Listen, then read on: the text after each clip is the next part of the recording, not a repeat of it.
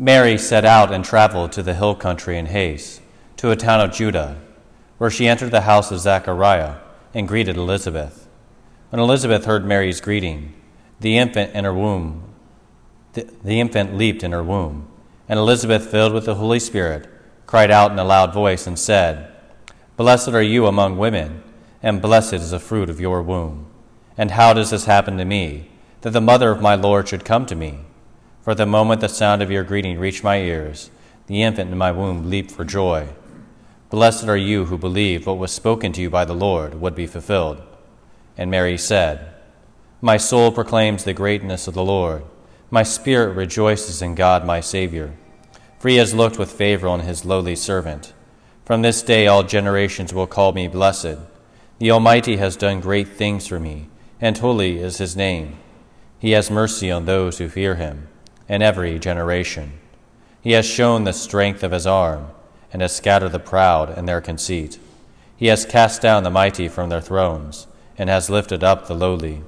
He has filled the hungry with good things, and the rich he has sent away empty.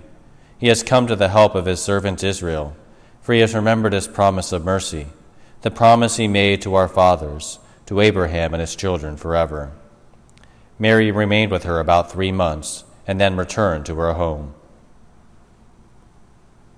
The Gospel of the Lord. Praise to you, Lord Jesus Christ.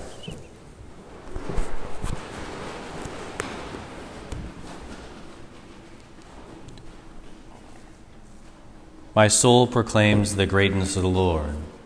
This is known as the Magnificat, Mary's great hymn of praise for the good things that the Lord had done for her and the power which she was going to well, unleash through the child that in her womb caused John the Baptist to leap in the womb of his mother, Elizabeth.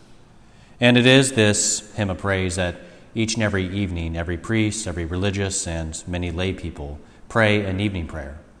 It is a hymn that we pray at the end of our day, following a day of work, as we prepare for, well, the end of the day.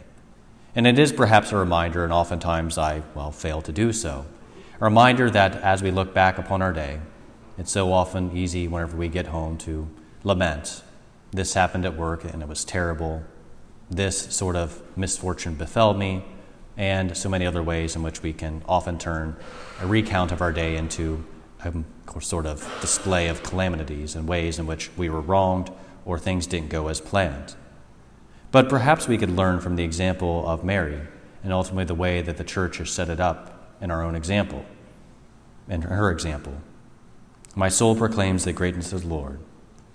It is for us to look back perhaps on each day, but also to look back upon our lives, both those times in which it seemed like darkness was prevailing, or it seemed like difficulties were the primary mode in which the Lord was speaking to us, and instead look back and see how He was working, to see that He was always good, that even in the darkness of the darkest day, Lord, the Lord is always at work, as certainly Our Lady had to experience as well.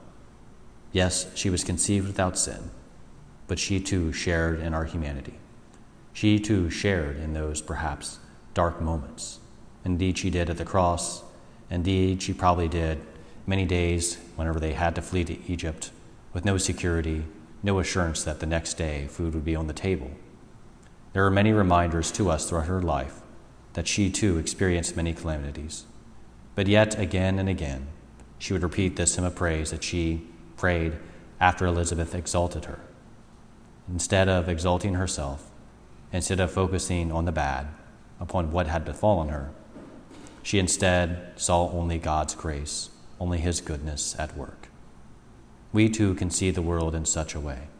We too can recognize that the Lord is always good for this is Our Lady's example.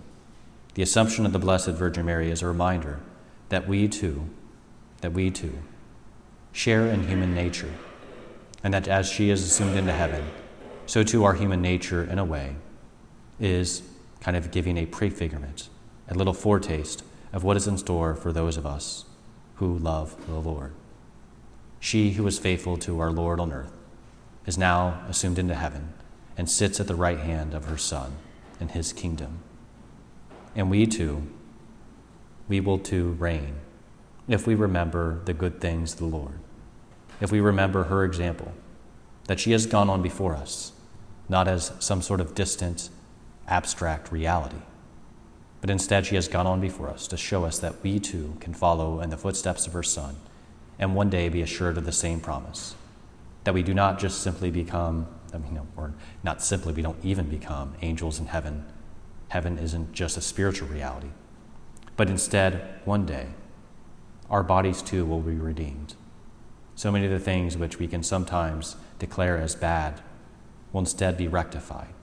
That the Lord will create, will recreate this order so that it becomes ultimately and truly good, free from the burdens, the brokenness, and the marring of sin, and be perfected in the remaking of the world and the resurrection from the dead, which will create a new heavens and a new earth. This is the promise that the Lord gives to us. And this is the reason why we can sing a hymn of praise, even in the midst of adversity, even in the midst of difficulty, even in the midst of sorrowful trial.